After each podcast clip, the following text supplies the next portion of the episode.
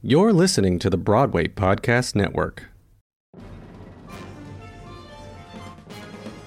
Hi, everyone. This is Hal Luftig with my Broadway Podcast Network show, Broadway Biz, where every episode I will chat with my friends, some of the top theater professionals in the business, about the business of Broadway.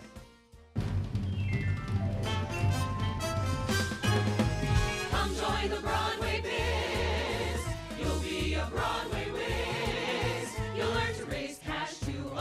smash. You'll be all the rage from the pitch to the stage. In no time you'll know the business of show, the greatest job there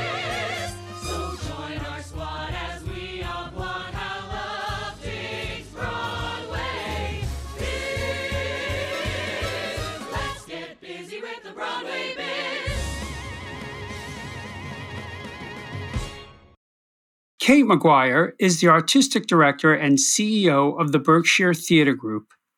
Kate's commitment to the performing arts is so admirable, and I have such fond memories of developing a new play in the Berkshires with her. I can't wait to talk to Kate about her passion for theater on this episode of Broadway Biz. So, good morning, Kate. How are you today? Oh, I'm so happy to hear your voice, Hal. Oh, me too. Me too. Me too. I was so excited. Hey, you know what I realized uh, on Monday uh, after this weekend? This will be that will be the exact third anniversary of when we began rehearsals for Children of a Lesser God up at the Berkshires. Do you believe three years? Oh, wow. Three years. It seems like yesterday in some ways and like 30 years ago in other oh, ways. It's like in dog years, you know, in, in some ways. Well, you know, I, I want to publicly thank you for allowing that production to start there. It it your theater is amazing. Your staff was amazing. We all felt uh, completely nurtured and taken care of and um, supported. And anything you know we needed, it was you know we got and and within reason.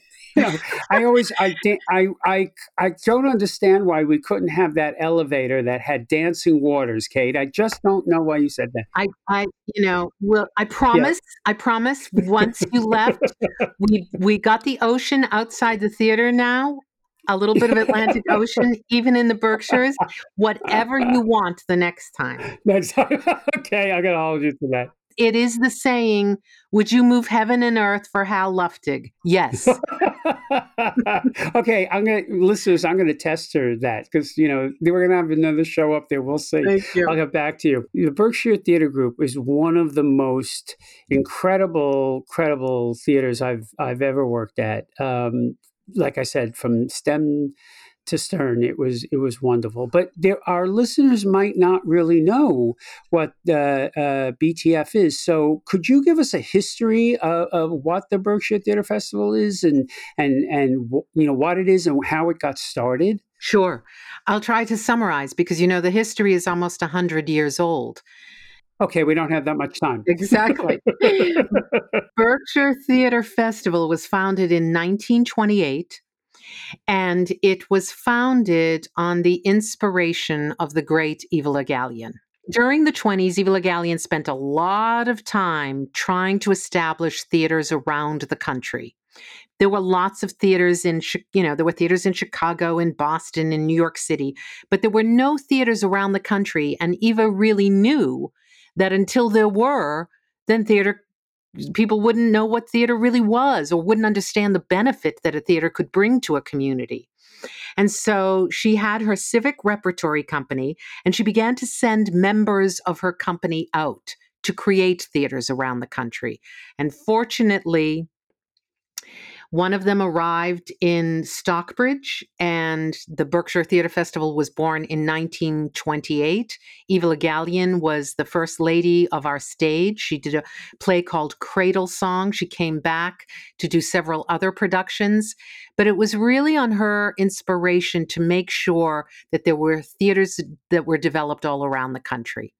And so we have operated every single summer since then. There was one summer during World War II where the theater was almost dark, but we had our group of acting interns and they performed that year. So the theater has has always continued through all the despair, all the darkness, all the difficult times that we've lived through. Right now we're trying to make sure we have a performance this summer. Fingers crossed. Um, we don't ever want to be dark. And so that theater that was started in 1928 was created in what had been a casino. The casino was located in the center of Stockbridge. It was pulled down the street by horses and is at its current site in Stockbridge, right on Route 7. There was a farm on the property owned by the Mellon family. And that is where all the sets were built. And then a smaller theater was developed there called the Unicorn Theater. It was founded by students from Syracuse University. And so the theater has continued on. And 10 years ago this year, we merged with the Colonial Theater in Pittsfield and took on another theater. So now we have four stages actually. There's two spots in Pittsfield. The gorgeous Colonial Theater seats almost 700. We have a space we call the gar- garage. There's the Playhouse, which seats over 300, and the Unicorn, which seats about 120. You said that the unicorn was built by s- students from Syracuse. Yes. Uh, could you talk? About when was that, and and what was the impetus for that? So it was the late 50s, early 60s. In in much the same way that, you know, drama students around the country were looking for summer homes, Syracuse was also looking for a summer home. So while we were working with many of their kids in terms of technical positions, administrative positions in the summer, there was a group that came together and said, you know, we're going to we're going to build a little theater. And so they built a small theater in the barn about 25 years ago, we created a new space attached to the barn, which is a beautiful gem of a theater that we still call the Unicorn. All founded on this inspiration of young people, people that want theater created, different kinds of theater. The, the Unicorn is a space where we do sometimes pro- more provocative work, a little more aggressive, and often new pieces. Yeah, it's a beautiful theater. Could you talk a little bit about what the mission, if you will, of Berkshire Theater Festival is, what their goals are? Well, I mean, the stated mission is to support wide ranging artistic exploration and acclaimed performance in theater, music, dance, and entertainment. So, Mhm. you know, that feels pretty broad. But what I think is important in that statement, Hal, is that it says to support wide ranging artistic exploration. Because Mm. if we're anything in the theater, we are explorers. And I think about that word a lot these days. What I'm so proud of in terms of our theater community is that we change all the time. I think that those of us that work in the theater are attracted to change. Certainly, my life was opened up because of all I learned and continue to learn in the theater through new voices. Just by reading a play that I've never read before, I'm introduced to all kinds of new worlds. We change every time we start a new production. We meet new Mm. people. So the idea of exploration feels like the key word in that mission statement to me. You talked about when you joined. Can you tell us a little bit about your journey specifically to uh, the Berkshire Theater Festival? Sure. So this is my 26th summer. I arrived at a time when the theater had had a series of artistic directors and the board was really trying to sort of stabilize. It was a, it was a little tumultuous when I came in. And the board of 50 members, 5-0, was trying to decide what the Berkshire Theater Festival was. And so hmm. I had come as a managing director and before that as an actress. I was an actress 100 years. Ago. I did not know that. Really? Wow. I was an actress 100 years ago. Anything I would have seen you in? I was an actress in Boston. Um, and then I had these two little girls, twins. And all of a sudden, I had to decide because I was a single mother was I going to, you know, take these kids all over the country and continue this career? Or was I going to stay in the theater and teach myself about press relations, box office? I mean, I, I did everything. No one lets me go near the technical part of theater. Me neither. but I have worked in just about every other area of the theater. And so I was a managing director at a theater in Springfield called Stage West. And an old friend who was on the board of Berkshire Theater came and said, Are you interested in coming back to the Berkshires? I had had a short stint at Shakespeare and Company in the Berkshires. And I said yes, because the Berkshires is so beautiful and a cultural destination. And when I came, I was, I have to admit, Hal, I was confused about what the Berkshire Theater Festival was. I mean, I remember one board member saying, We are about happy endings and stars. and I responded and said, I'm half Greek and half Irish. We do tragedy really well. I don't know about happy endings all the time. and stars, sure, if they're in the right vehicle. I mean, it was that was an interesting statement. And then another board member said, I don't want to go to the theater and feel like I'm listening to elevator music. I want to be provoked. I want to think. I mm. want new. So the board was incredibly divided. What I did was I went into the archives of the Berkshire Theater Festival, which are vast. Photos from all the years, stories from all the years. And it was there that I realized what the inspiration of the theater actually was founded upon. And that was dear Eva Le Gallienne and her desire to bring theater, great theater, whether it was new or the classics, out to the masses.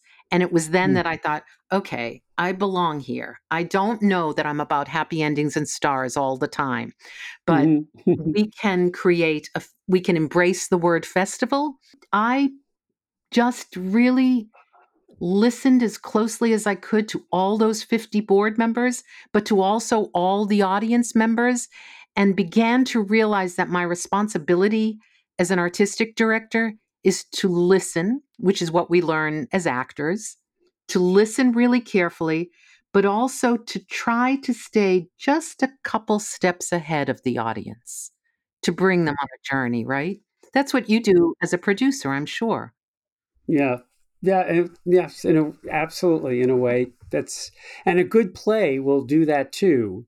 Yeah, uh, it's not just the personnel, but it's the playwright and and the play itself. Uh, which leads me to a question that's on everyone's lips, and I've talked to this about several of my other guests about you know we need new plays developed. We need a culture where people can take a risk, and a playwright can take a risk, and a director can take a risk, and if it works part way, it doesn't mean that the project is dead in the water. Um, I, I, was wondering what your thoughts on and what the role of the Berkshire Theatre Festival uh, has in developing new works and giving new works a, a place to launch, things like that. Sure. Certainly, each year there is at least one play that's new. And and as you indicated a little bit in what you were saying, how it can be a treacherous path. That is a path of risk. Um, and the theater is a risky business anyway. But mm-hmm. when you put together a new work, you're so dependent on all the pieces coming together in a in a way that is entirely new. It's uncharted territory, so you don't exactly know what's going to come at the end of the process. It goes back to the idea of our being able to change, to speak to newer voices, to speak to the next generation. I mean, how do we keep the American theater going if we don't create opportunities for new artists? Is there a special mission or is there a special part of of BTF that is committed to providing that place to develop a play, write a play? I don't know if you would call that a commission of a play. Mm-hmm. Um, but that kind of thing where where the some of these you know non-for-profit regional theaters summer theaters you know would be a fertile ground for you know new playwrights new directors new artists Yep. to come up and try things out I try to make sure that it happens each year. So Mhm. certainly, Hal, you know that when you say you've got a new play, I mean there are just partners like you that I've worked with in the past and I trust, and I know the work that you've produced. So when you say I've got a new new play, Kate, I'd like to try it out at Berkshire Theater. I tend to go yes, Yes. um, because I we had a great relationship. You understand that the Berkshires is a place where writers and artists have come to create for a long time because there is the space to be able to create. You know, artists aren't running through from one subway stop to the next. There's a place to just sort of center yourself and do good work. So the opportunity is there. This year, we were supposed to do two new plays one play called Broken Code Bird Switching by a new playwright named Tara Noth. And we've postponed that till next year. The play is about, interestingly enough, an African American woman who becomes a very prominent attorney in a very white lawyer's firm. wow I know.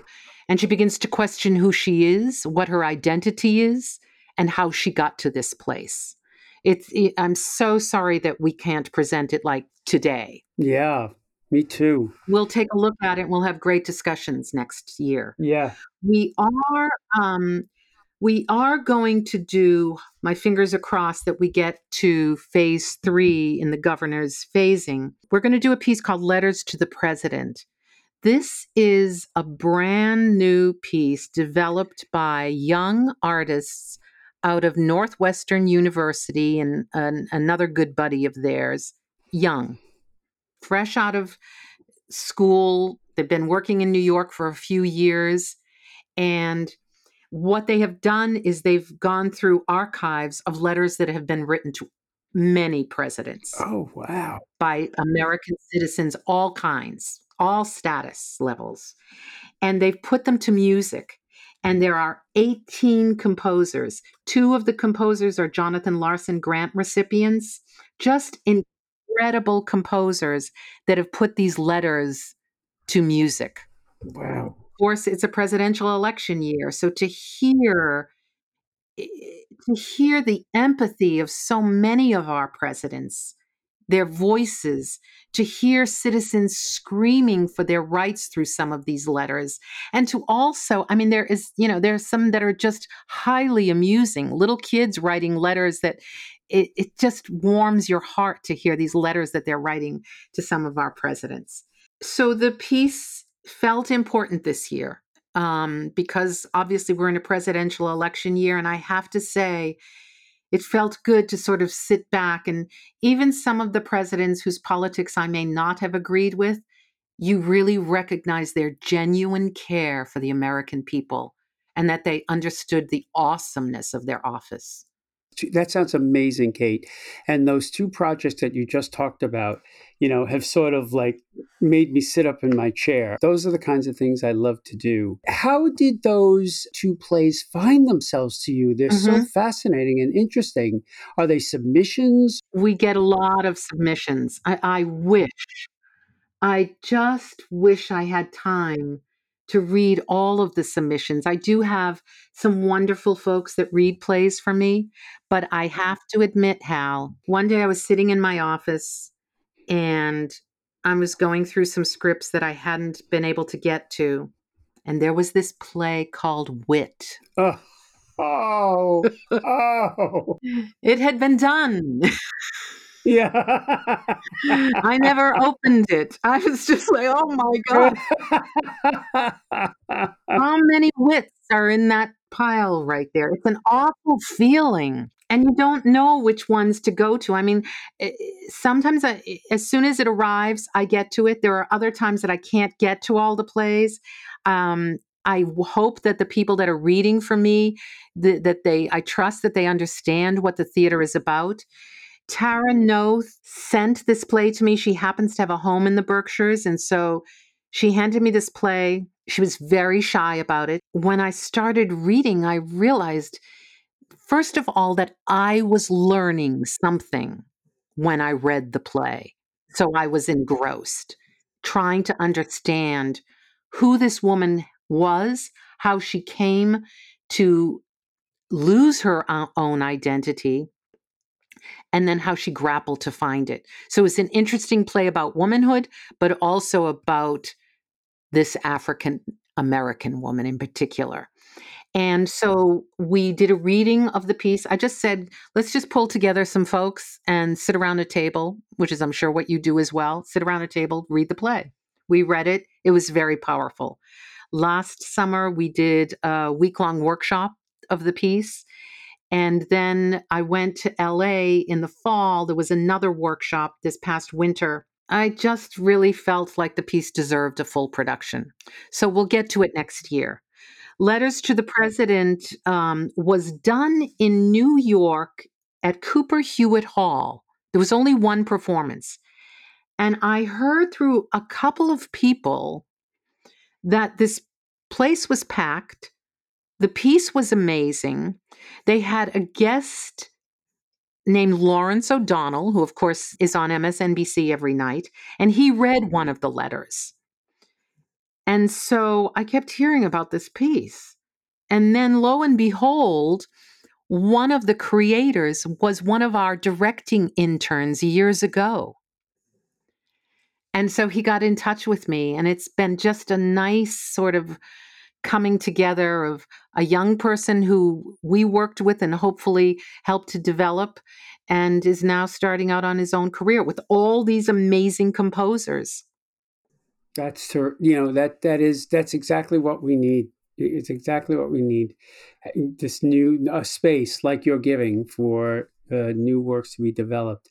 Uh, I just wanted to tell you, just so you don't feel bad about wit. many many years ago, when I was first starting out, I used to read every single play from cover to cover, and I did so because I I just always had this this fear that if I put it down and you know the next page after I put it down, it was going to turn into like Amadeus or something, you know, and I would have missed it.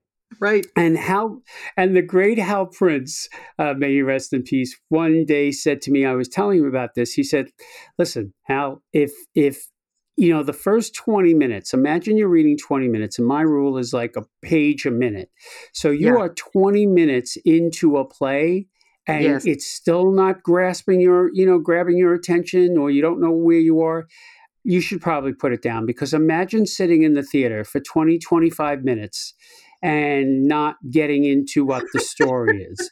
And i thought you know mr prince you just saved you know half of my life Saved a lot of time. It's so true, isn't it? It's a lot, lot of time. And I know it's not, you know, it's not a diehard rule, but, you know, I mean, because there may be some things in the beginning of the play where, hmm, that's interesting. I wonder where that's going. Yeah. And so you stick with it. But, it, but to his point, there is something, something in the beginning or something in the first 20 minutes. So don't feel bad about what you can't get to everything. I was going to say though, I'm so impressed that you took so much time for so many years. Oh my God. I would like give up, va- I would take them on vacations, Oh, on planes, you know. Yeah. Yeah. You know, and, uh, you know, I did read some, some interesting stuff, but most of it, mm, you know, not so much. But, I know. I uh, also have know. to say, I put it down if I open it up and the cast list is longer than one page. Oh, yes. Oh, yes. Me too. I love that. I, I do that too. Yes, yes, yes.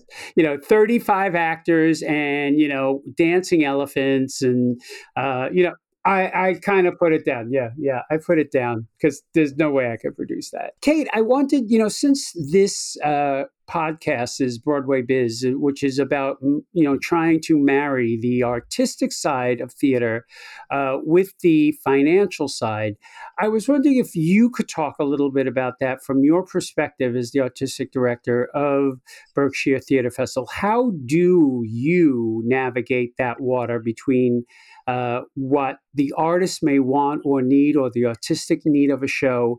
And yet you have the you know financial concerns you know of the berkshire theater festival. Mm-hmm. well we embrace the words not for profit hal which often gets us into trouble but we are not for profit and most i have come to realize that the capitalistic society that we live in have no concept of what that really means. It's a balancing act though. And we are fortunate. Our audiences um, we have uh, normally in the theater if you get to 50% earned i mean everything is earned so why they call it earned but earned ticket sales revenue and 50% contributed then th- that's a good balance we've been lucky in that our ticket sales are about 65%. Some summers, even 70% wow. of our income. So we've been very fortunate in that regard. And and we've had some years where we've managed to have a surplus that we're able to tuck some dollars aside for some capital needs. But, you know, we're talking in the year 2020. And so we're trying to hold on right now. It's, it's definitely a struggle. And I'm actually glad for some of those years over the past 25 years where we had to get through a lot of struggles. Remember 2008 when the global right. economy collapsed and we cut our budget that year by 25% and managed to get through. So wow. there are a lot of times that I'm having to say to the Hal Luftigs of the world, we we can't afford that. And luckily, Hal, we work with creative people so most of the time, there are solutions. We're all so used to working with restrictions in our world and and with magicians too who can come up with some wonderfully creative ideas for our being able to bring the ocean and water streams to your shows hal mm-hmm um, I'm looking for a musical right now that has water in it. I'm telling okay, you. Chris, yeah. thank you. It's the one thing that drives us crazy. There's rain. Oh no. Sometimes it, yeah. it's just no, we can't do that. It's it, it it tips the balance too much. Um, so in a given year, we decide what what is that balance. So at the beginning of a year, it, when you sit down and you start thinking about, okay, what am I going to do? What are we going to do this season? Do you actually think of the, the show first and then back into uh, the financial, you know, aspect of that? Right. I think, uh, you know, this is also my title is artistic director CEO, which I feel like the board gave me just to force me into the schizophrenia of that title because there's one side of my brain that always goes to, I have to do this show. This is an important show. This is a beautiful show. Imagine this show, this romantic piece on a summer evening. And then I think, but how am I going to afford this? And so sometimes, honestly, that forces me to look at okay, if I put this show on, this is going to take up this much of the budget I've got X amount of dollars left. So I really then have to go to a smaller size production for mm-hmm. the other plays. So I'm balancing that way. So sometimes I'm forced to make decisions based on, oh, I'm looking for a three hander or a two hander now. But mm-hmm. most of the time, you stick with the play and try to get that best product out there. And as I said, we're at 65 sometimes even we've reached 70% um, capacity in terms of where we've gotten to with the numbers in ticket sales and so i feel like our audiences stick with us and they're enjoying what we do and in the end the play's the thing right hal yeah, absolutely.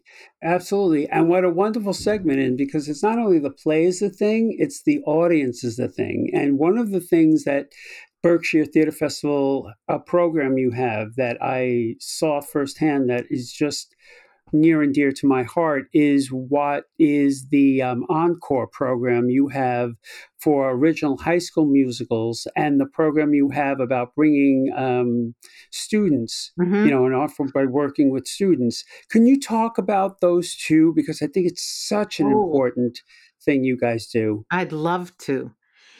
You know, as I said before, every single doorway in my life was open to me through the theater. My mother took trotted me off to elocution lessons, Hal, when I was four years old. And I I didn't understand why. I thought it was because I was so loud and she just didn't want to listen to me. And so she was, you know, having this poor elocution and drama teacher channel my energies. And right before my mother passed, my mother was the child of Greek immigrants. She was the youngest. Right before she passed, she said to me, None of us could speak English when we started school. And I wanted you to be able to speak as powerfully as possible because I realized how important communication is. oh my gosh And I thought, oh my gosh, i'm like choking up. But but it was it like everything. It was like you know realizing what eva Gallienne's inspiration was in creating the theater. I thought oh this is what my life has been about. And so when i started at berkshire theater festival berkshire theater festival had a sweet program where we were in one of the schools in stockbridge one of the schools in the grammar school and we would teach each child how to write a one act play. It was a great program, but it was only one classroom. And so that program, where we worked with 20 kids, and in the summertime, we had a camp where several of those kids would write plays. That program is now developed to the point where we serve 13,000 of the 16,000 school kids in Berkshire County. And we what we do is we go into the schools. We're an after school program for kids at risk. Each child that we work with writes a one act play. It can be a musical, it can be a straight play, it can be whatever, as long as it's their story. And then in the summertime, those kids that really want to continue come to us for a special camp or they're in our productions. So we have three productions a year at the Colonial Theater, which is our bigger space in Pittsfield, and a hundred kids take over the stage in a production of Peter Pan or Mary Poppins, whatever it is, but they own the stage.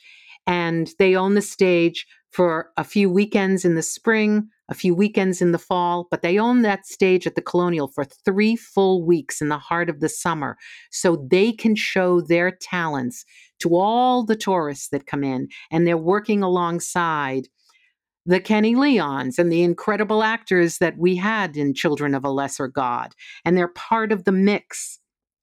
They're growing and they're certainly, you know, learning all the skills that we know you learn in about in the theater. So the Encore program is directly out of that. The kids will pick a musical or they'll create their own pieces and present them for some time on our stage as well in the springtime. So, so not only do the kids get to pick a musical, you know, perform it, but also I'm assuming that the audience is made up of of students as well. The audience is made up of students as well, Hal, and also grandparents, parents, cousins. Yeah. It's packed. Yeah, yeah. God, that must feel. How does that feel for you when you stand in the back of the theater and you you've just watch this? You know, the youth creating and participating and enjoying theater for what I'm going to guess might be their first time. for their first time. I, you know, one of the um, things that happens now, right around, I think it's right around the holidays in December, is I am now asked by so many high school kids who have been with us for maybe 10 years for recommendations for their to go on to college to study the arts. Oh, wow. So I, I began to realize, wow, we are we are now moving. We've created a generation of kids that are moving through and will become the playwrights that we'll work with at some point. Yeah. Yeah. It feels good. It feels it feels like part of the responsibility though, right? Yes. Yes. Well, my my hats off to you, Kate, because I, I do personally feel that is our future. Not only is that our future, but every I think child needs to experience what it's like to be in a theater, what it's like to see a live performance, what it's you know like to see that with a thousand other people sitting in the dark with you. I think Absolutely. yeah, it's it teaches so many lessons and enlightens so many ways that you know hats off to you. Thank you for doing that. In any way I can support that, you, you know, you know where I live. Thank you. Hal, what was the first show you saw in New York? Oh, I can tell you that immediately. Fiddler on the Roof at the Imperial Theater, and I can actually tell you where we sat. And in fact, when yeah, when I was um, uh, I was in the Imperial Theater, I was a production assistant on Dreamgirls. I was at Columbia University, and they assigned me to stage management. Like you, I knew nothing, and uh, so I you know trained with everybody Mm. and I was in there for Dreamgirls, you know, before the audience came in, and I walked all the way up to the rear mezzanine, and I sat in that seat. oh, It was, it was really, lovely. it was really, you know, yeah, a special moment. Well, and you went on. Thank you so much for creating one of the most gorgeous Fiddler on the Roofs the world has seen. Well, thank you, and that's why that one was so special to me. And and I do remember, and this is why I, I so advocate for children going to the theater. I I was seven years old, and um, my mom, my two brothers, and she took my grandmother with us. And I remember us walking to the, and this was the days you got dressed up, you know. So as an eight-year-old in a suit and a you know a jacket and a tie, and I was like very uncomfortable to start with. and walking into the theater, she, I remember her explaining to me, um, you know, you can't talk, you can't move around, you know, there are live people on that stage, uh, um, you know, and she was like kind of giving me the rules of like behave. And I thought, oh my God, you know, I remember the feeling of this is going to be awful. And the minute the curtain went up, I sat there totally enraptured that by intermission, my mom said, you know, we're going to do this every day because I have never seen you sit so still and so quietly. and and I was just it it takes a child into a different world and it stimulates their imagination and Yes. Uh, you know, and and from there it led to, you know, wow. As I got older, there's lots of different parts of a musical and a play, and you know, and then eventually I knew I had like zero talent. I uh, I couldn't sing, I couldn't uh, dance, and you, you know, you don't want to hear me sing, and I can't direct. When I was part of Columbia, the the master's program, we had to direct as part of our you know curriculum a scene Mhm. and I chose a scene from Summer and Smoke. It was only two characters, and the, the the professor would come in from time to time and watch you rehearse these actors. And after one rehearsal, he pulled me aside and he said, um, "You don't have any idea what you're doing, do you?" and I actually admitted it. And he said, "Okay, I, I'm going to help you because you know, you know, that's part of, you know, Right. you're not. Yeah, it's not like you're experimenting with anything. You are like down a wrong path." and I learned a lot. I learned so much. It's true. I don't know anything. I don't know how to direct either.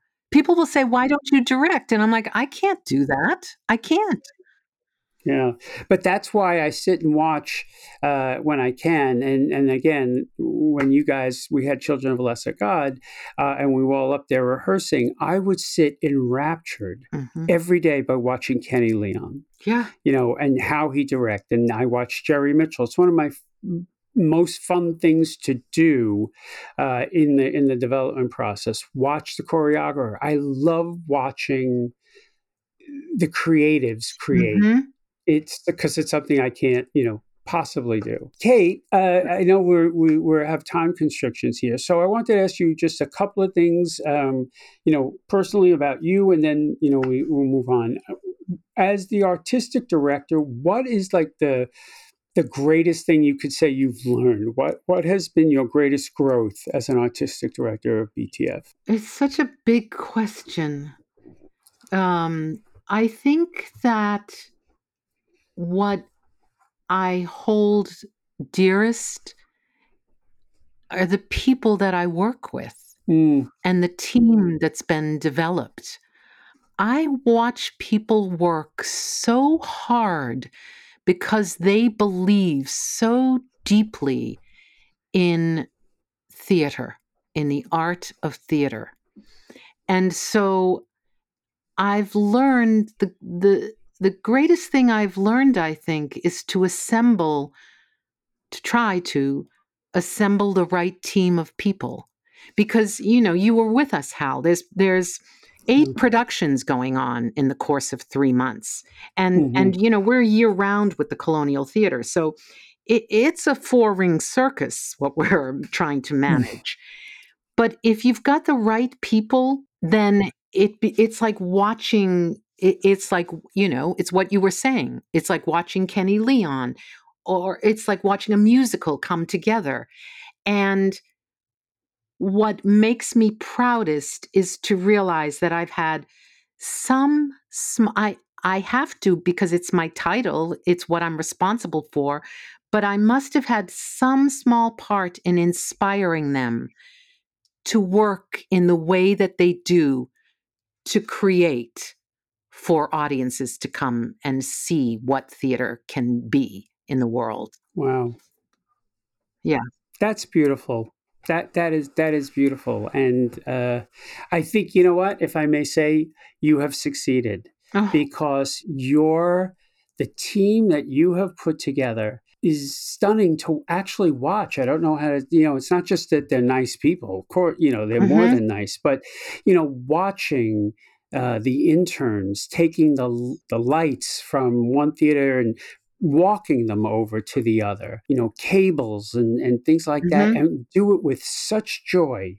You know it's like they're they're part of what's being created. And and that makes a big difference i must say. And you know it starts at the top. So in my opinion kate you have you Oh. have succeeded with a plus plus plus Oh, plus thanks. Well, it's just it's important, I think. And and Yeah. also as we're going through these days, there are 24 of us that work year round.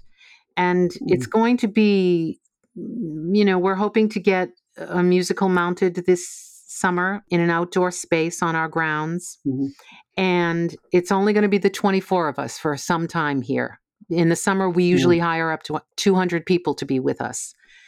But it's the 24 of us. And I have to admit, when I see these faces, you know, it's like Hollywood squares on a Zoom call.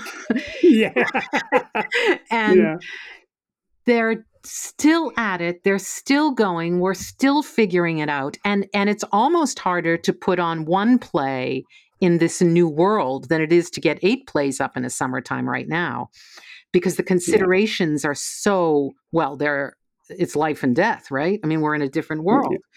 um, yeah. but this team just they stay at it. I'm just so fortunate and inspired by them as well. We're going to need to say goodbye soon, but before we do, there were two things I wanted to mention. Kate earlier in the program talked about the stars that used to come up to the Berkshire theaters, you know, as it was formed.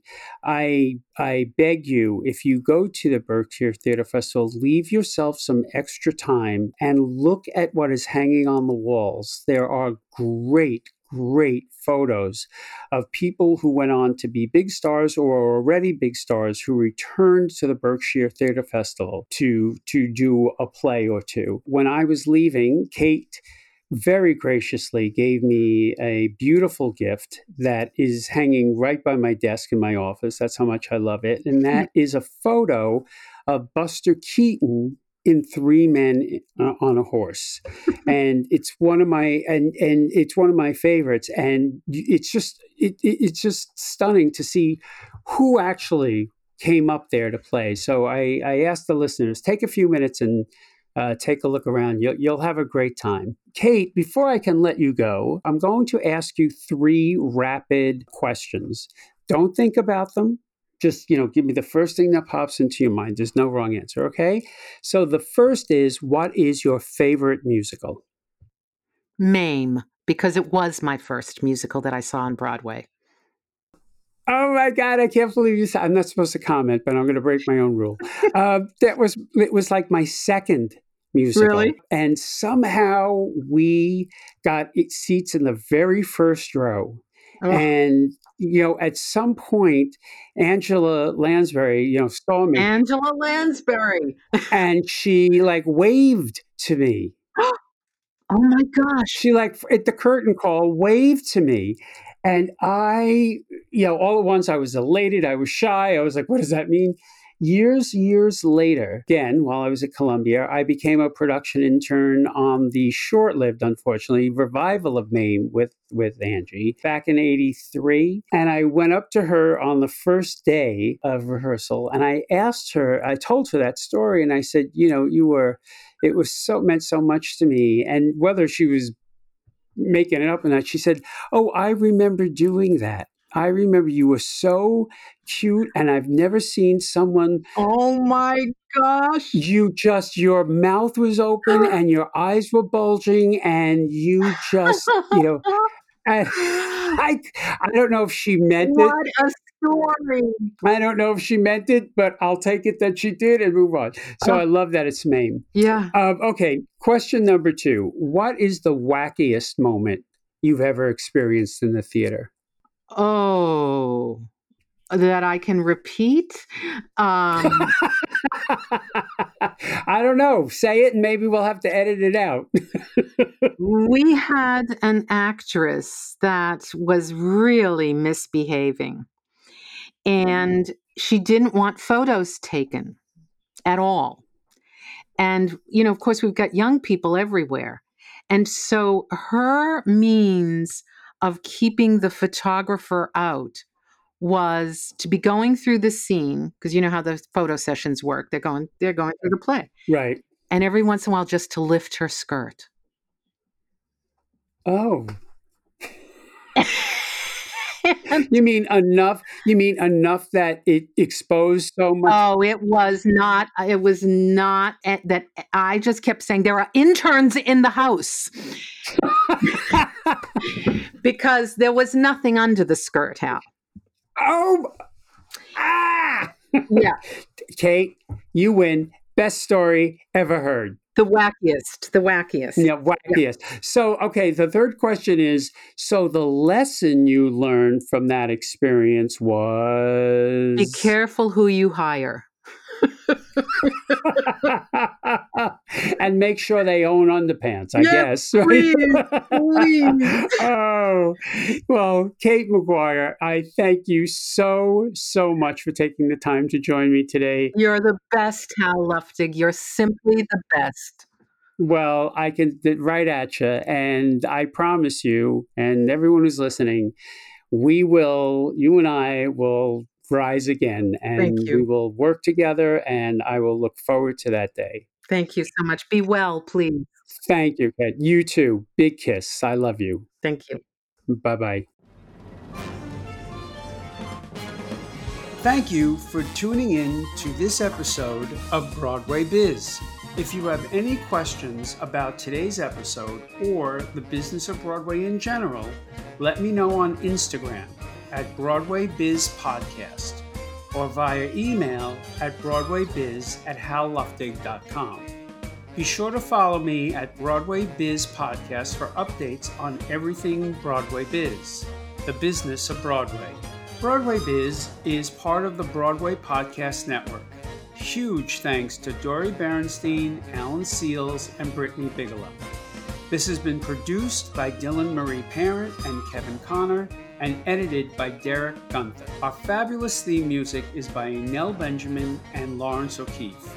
To learn more about Broadway Biz, visit bpn.fm slash Broadway Biz.